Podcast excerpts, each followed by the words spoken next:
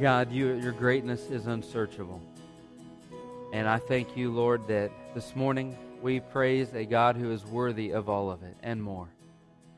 Father, we thank you most importantly for your sacrifice, demonstrating what a great love you have for each of us, for the world. For God so loved the world that he gave his only begotten Son, that whosoever believes in him should not perish but have everlasting life. Father, we pray that you would burrow down deep in our heart that message of love, that demonstration of sacrifice and service that your love brought in our life. And I pray this morning, Lord, that it would not just be enough for it to be burrowed in our heart and clearly seen before our eyes, but I pray that it would be demonstrated through our lives this morning. That we would show the world through our actions and words that great, magnificent love shown for us on the cross. In Jesus' name we pray. Amen. You may be seated. Thank you.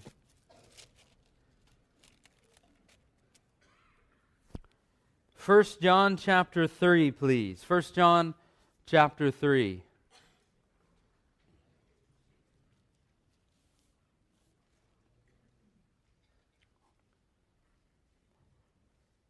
Last week, when we started the series, we saw that uh, the religious elite at the time in Isaiah's day. In fact, not just the religious elite, it was uh, really the entire country. God said, from the tops of their heads to the soles of their feet, um, were wicked, and they forgot to listen. They failed to listen. On the outside, they seemed very righteous in obeying God's word, but on the inside, they were full of hypocrisy.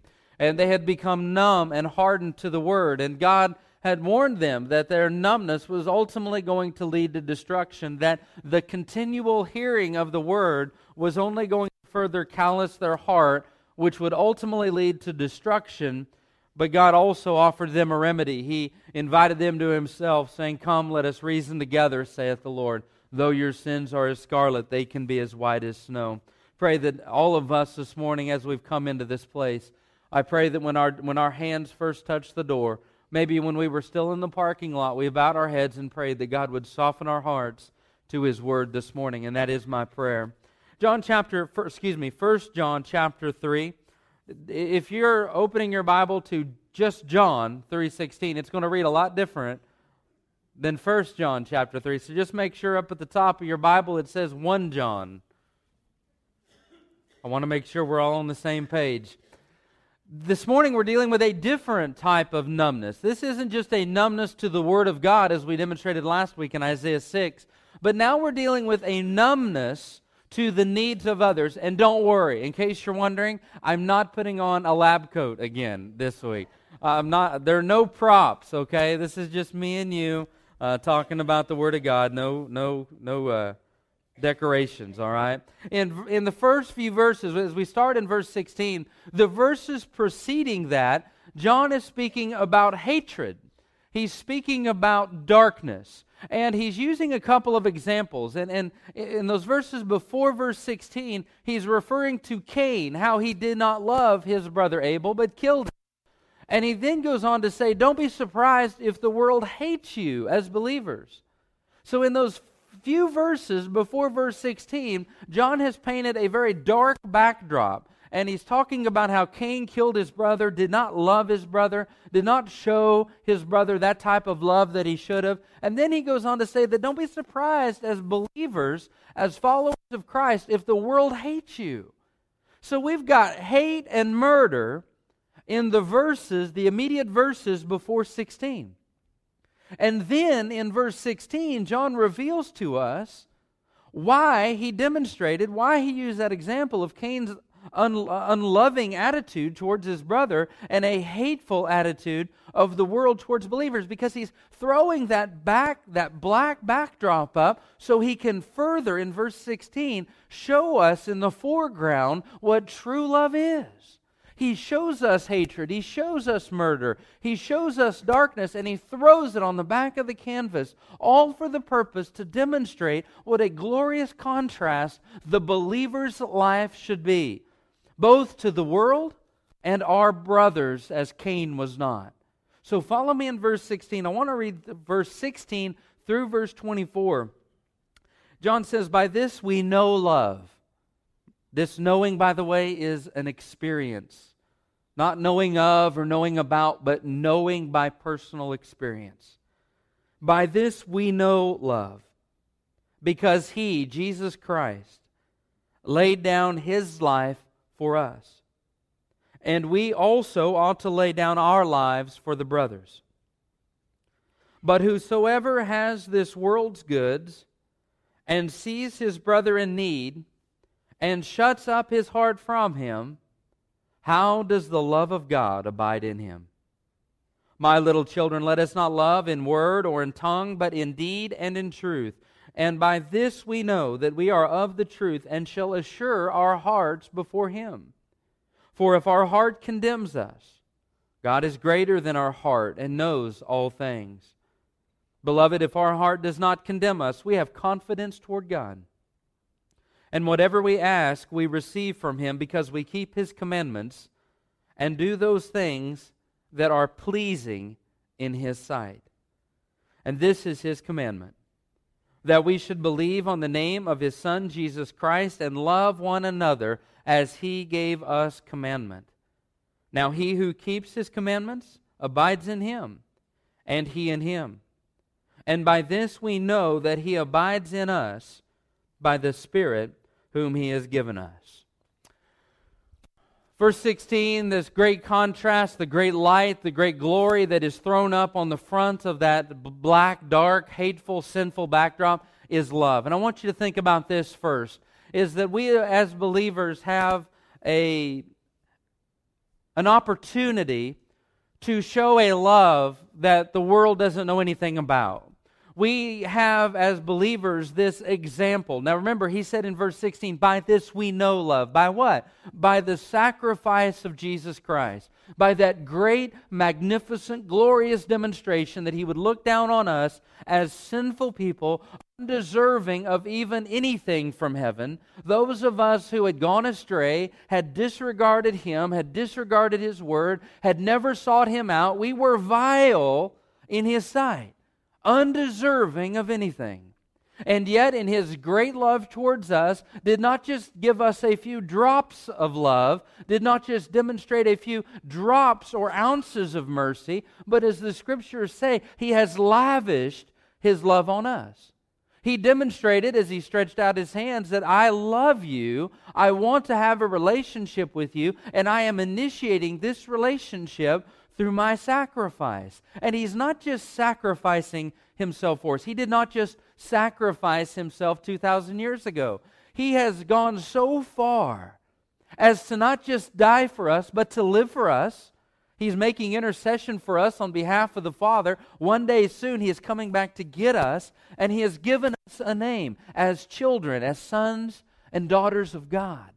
We think sometimes, or we may think sometimes in our mind, as we go along our Christian journey that God got it right.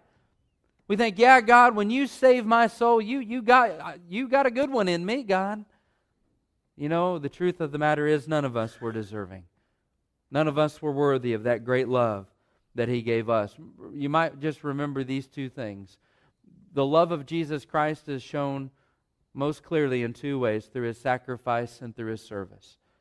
As believers, our love is best demonstrated as Christ like when it is sacrificial and serving. If you see, he says, By this we know love because he laid down his life for us. And we also ought to lay down our lives for the brothers. Friends, don't misunderstand this. He did not just in verse 16 show us that we have the example, as I said in point one. He didn't just show us the perfect example, He has given for us the standard of love that our love is to be the same as Jesus showed us. Jesus told us to love and to forgive one another. How? Just as he has forgiven us. It is not just a, an example, but it is a standard. Notice the second thing in verse 17 is, is remarkable. He says, But whoever has this world's goods and sees his brother in need and shuts up his heart from him, how does the love of God abide in him? He says, as believers, we have this great example and this great standard of love, of sacrificial, serving love. But then he says, and the second thing is that there's a great barrier that stands in the way. So, on one side, we have the love of Christ demonstrated in his crucifixion. And then there is us, and in between the crucifixion of Jesus Christ stands us meeting people's needs. So we have needs here, there is us, and then there is this perfect example. And what he is saying is that from that perfect example that is to be demonstrated and, and given to the rest of the world, he's saying that something stands in the way. There is something that hinders us from demonstrating, exemplifying that crucifixion kind of sacrificial love. And he reveals what it is. He doesn't leave us to guess. He says that this person shuts up his heart. Guys, the name of this series is Numb. These people, for whatever reason, have shut up their heart. Think about what he's talking about in verse 17. By the way, can I just tell you one quick thing? by him saying that these needs were never met because this person shut up his heart, what this tells me is that true love does come from the heart.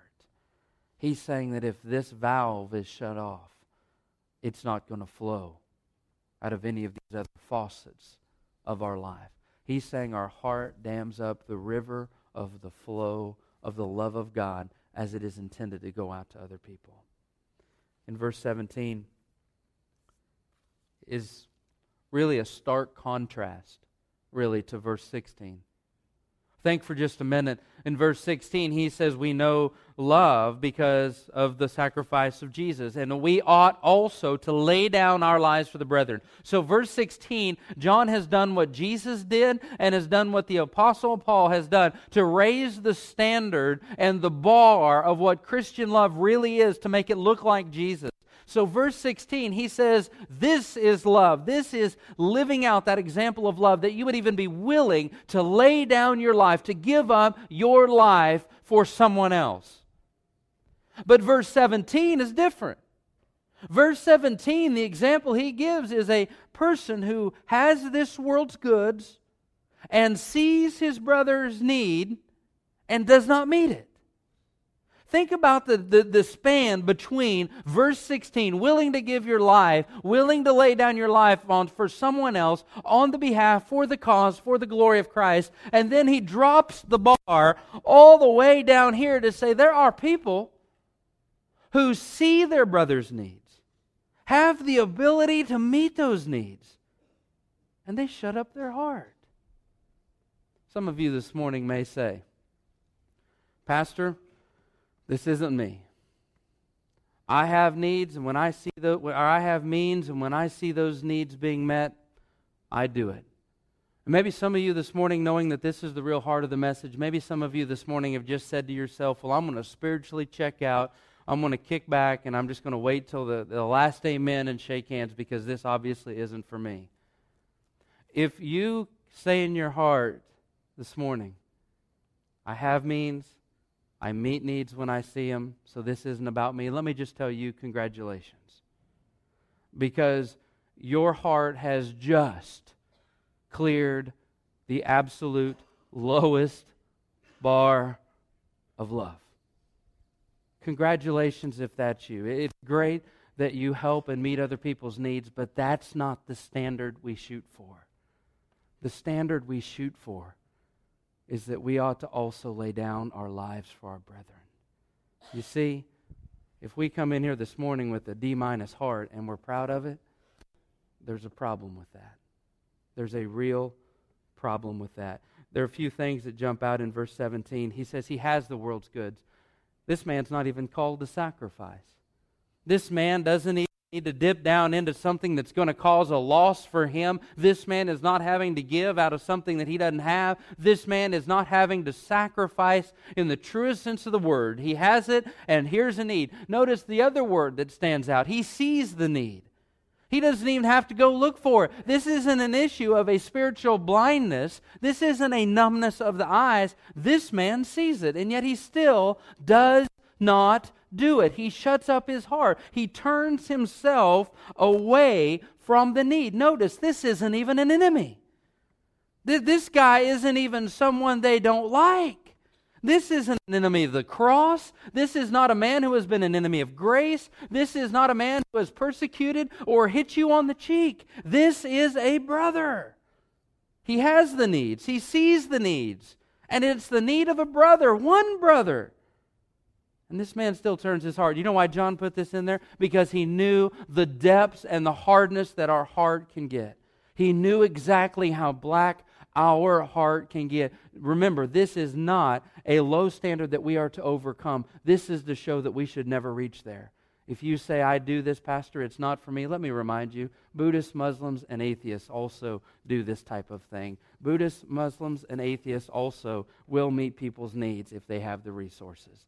Your love on that level has not even demonstrated really the love of Christ. The next thing why is the barrier there? Why is the barrier there?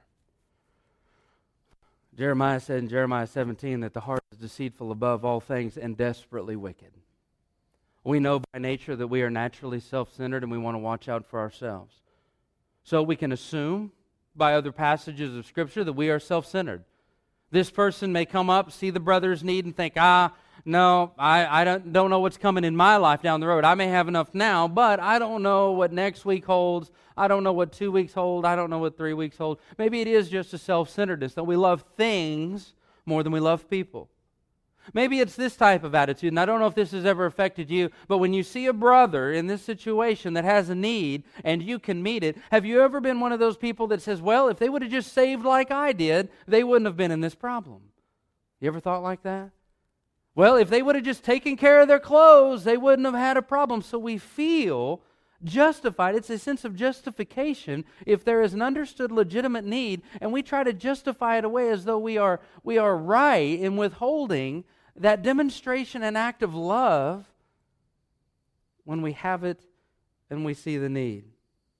I think that I think that John nails it. Nails one of the reasons in verse 18. My little children, let us not love in word or in tongue, but in deed and in truth. My little children, let us not love simply with our mouth. I think James said it best in James chapter 2, verses 14 through 17, when he said, Which of you, seeing a brother or sister naked or destitute of daily food, will turn to them and say, Be ye warmed and filled, depart in peace? What does that profit? brothers. You know, sometimes I think that when we see a brother, anyone in need, and we have the means to do it and we don't, we are awfully very tempted to take the easy way out, the easy involvement. How many of you have ever known, and I don't want you to raise your hands, I just want you to consider this in your own heart. You've seen a need, you had the resources to be able to meet it, using John's example, and you didn't meet the need, but simply said, I'll pray for you. Here, let me give you some advice on how you can have the need met. You know, sometimes when we remove our actions and start inserting our mouth, don't get me wrong, I'm not saying that we shouldn't pray for people, but that ought to be an action that ought to be joined to the meeting of the need. Are you going to pray for someone else to meet that need? We often refer to our mouth and leave our hands out because it's easy. It's not sticky. It doesn't cost us anything. It doesn't get messy. We don't have to worry about things because we can just feel as though we're doing something spiritual and then turning and walking away. But all the while, the need does not get met. The easy involvement is when we use our mouth. Easy involvement is not you know, Jesus didn't just tell us he loved us, he showed us. He told us often. But we don't always think of the words that he said, we think of the action that he did. Hebrews chapter 3 tells us that there's a hardening of heart through the deceitfulness of sin. Maybe sometimes we're not willing to meet that need, even when we have the resources for a brother, because there's sin. Maybe it's a sin that you don't get along with that guy. Maybe you feel justified that they haven't lived their life the right way, so you're going to execute judgment on them and not, not meet that need, even though it may be a legitimate need. The number of sin, the, the different various sins that could be in the heart of the believer that can harden and callous to keep us from demonstrating is, is immense. I, I could spend the rest of the day up here just talking about sin that could hinder us from having a heart, but I pray that the Holy Spirit does that. What are the consequences? We see there's a great barrier. We see why it's there. Our heart's deceitful. We got to protect it. Solomon said in Proverbs, out of it flow all the issues of life. What are the consequences? What happens in this scenario if we meet that need? And then what happens in this scenario if we don't meet that need? Well, the first thing is this if you see your brother in need and you meet that need, well, the easy answer is the need gets met. You have just helped a brother. We don't know how much they've been praying. We don't know how embarrassed they were to ask you, but you know what? You were a blessing to someone else. The book of Proverbs says that he that waters will be watered himself. When you give, when you meet needs, not just of a brother, but of a lost person, an enemy. Whenever you are meeting needs out of your life, you are not just being a blessing, you are putting yourself in a position to be blessed. You see, it shouldn't surprise us that John says in verse 22 And whatever we ask, we receive from him because we keep his commandments and do those things that are pleasing in his sight. Is it any wonder? That John would speak about giving, about meeting needs, and then tie into that very story. Plug right into that story that when we are living a life that is right with God, we know and have the assurance in our prayer life. He is tying our divine resources, He's tying the coffers in heaven being open and plentiful to the person who has made it a life decision to meet needs in the name of Christ. You know, I know my prayer life. I don't know what yours is like. But I know oftentimes we get in that I get in that attitude where I start saying, "Lord, I really need this. Lord, I want this. Lord, give me this." You probably have been there before in your life. And not that it's wrong to pray to receive something from the Lord. There's nothing wrong with that. But what if we took it a step further? What if we realized and really grabbed a hold of this thought that God wants to use me as a channel of blessing in the life of someone else? What if my prayer life changed from God, give me?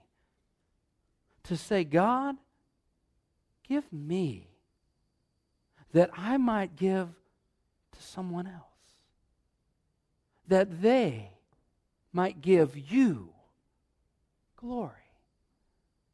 Wow, wouldn't that be an awesome prayer to pray to the Lord? Lord, I want to receive for the purpose that I might give it away. All for the purpose that you would receive the glory. God wants you and me to be an example of His Son. It doesn't matter in what area of life we're talking about. Husbands, you know what? He wants you to love your wife how just as Christ loved the church and gave himself for her. Wives, he wants you to show love to your husband how? In that she reverences her husband as unto the Lord. What those two roles do is eh, when we live out those roles and responsibility in marriage, what that is intended to do is that those that may not know the Lord would look at the way my wife reverences me and see the way that I love my wife, and they would be able to say, Wow, if my husband or if, if he loves his wife half as much as the Lord loves me, then I want to know that Lord. You say, Well, I, I, I, may not be married. I have a job, though. You know what? There's a responsibility for you. You are to obey your masters, your, your bosses, as to the Lord. You're to show them respect and honor. There's no area of life where we can get out of loving. You know what I love about love? What I love, uh, what I love about love is this it can be demonstrated on any level of Christian maturity. It doesn't matter, friend, if you're, if you're just a brand new believer. You know what? You've got everything you need to be able to show a love like Jesus. You know what? If you've been a Christian all your life, or at least 75, 80 years, 90 years, 107 years, you got saved when you were five years old and you're 117 now, you know what? You still have everything you need. Why? Because we know love. What else are the consequences? Not only do needs get met or unmet, both are blessed or not blessed. Jesus' is love, Jesus' love is shown or not shown. But he goes on deeper and he says in verses 19 through 21, he says, And by this we know that we are of the truth and shall assure our hearts before him. By this, what is this? Loving not in word only, but in deed. Loving not in word only, but in deed. And he's saying, By this we know that we are of the truth. We have that assurance as believers. When we love not simply through the tongue, but through the hands and from the heart. When we are able to love like that, we can assure our hearts, in part, that we are of the truth. If we're not loving like that, maybe we cannot assure our hearts that we are of the truth. If you look in, in verse 22, whatever we ask, we receive from Him. He's saying that we have the assurance in prayer. Now, don't misunderstand me. This is not the only qualification in order to get prayer answered, okay? There's not some magic, uh, magic uh, number, magic theory, magic uh, thing that, that allows your prayer to get answered outside of faith. But this is one of the things that John is tying it in. Don't worry about your resources in this sense. If you are living life the right way to please God, you are going to have sufficient. And then we see verse 24. Or verse 23 And this is his commandment that we should believe on the name of his Son Jesus and love one another as he gave us commandment. Now, he who keeps his commandments abides in him, and he in him. And by this we know that he abides in us by the Spirit that He has given us. By the Spirit that He has given us. When we're living a life of service and love, doing our best to be sensitive to the needs of others, what He's saying is that we have that assurance. When we're walking in obedience to God and His Word, when we are walking in obedience and sensitivity to His Spirit, when we are living lives for the glory and the praise to please God, when we are doing those things that honor Him, He's saying we have the assurance that we are of the truth. We have the assurance of abiding in God. We have the assurance in prayer life. What Does it mean if we're not meeting these things? What does it mean? I would say that we may not have that assurance that we need. Maybe our heart is condemning us. Maybe we don't have that assurance that God really is dwelling in here. Now, some of you may say, Pastor, wait a second. What are you saying? Do you remember what I told you back in the very beginning? There's a great standard. By this we know love. And we ought also to lay down our lives for the brethren. That's the standard. You remember me telling you that John showed us a very low bar? Giving us an example to say a person has the need, has the means. A brother has a need. And your heart is so hardened for whatever reason that you turn your back on them. I would say for a person who fits that qualification, that person whose life is demonstrated in verse 17.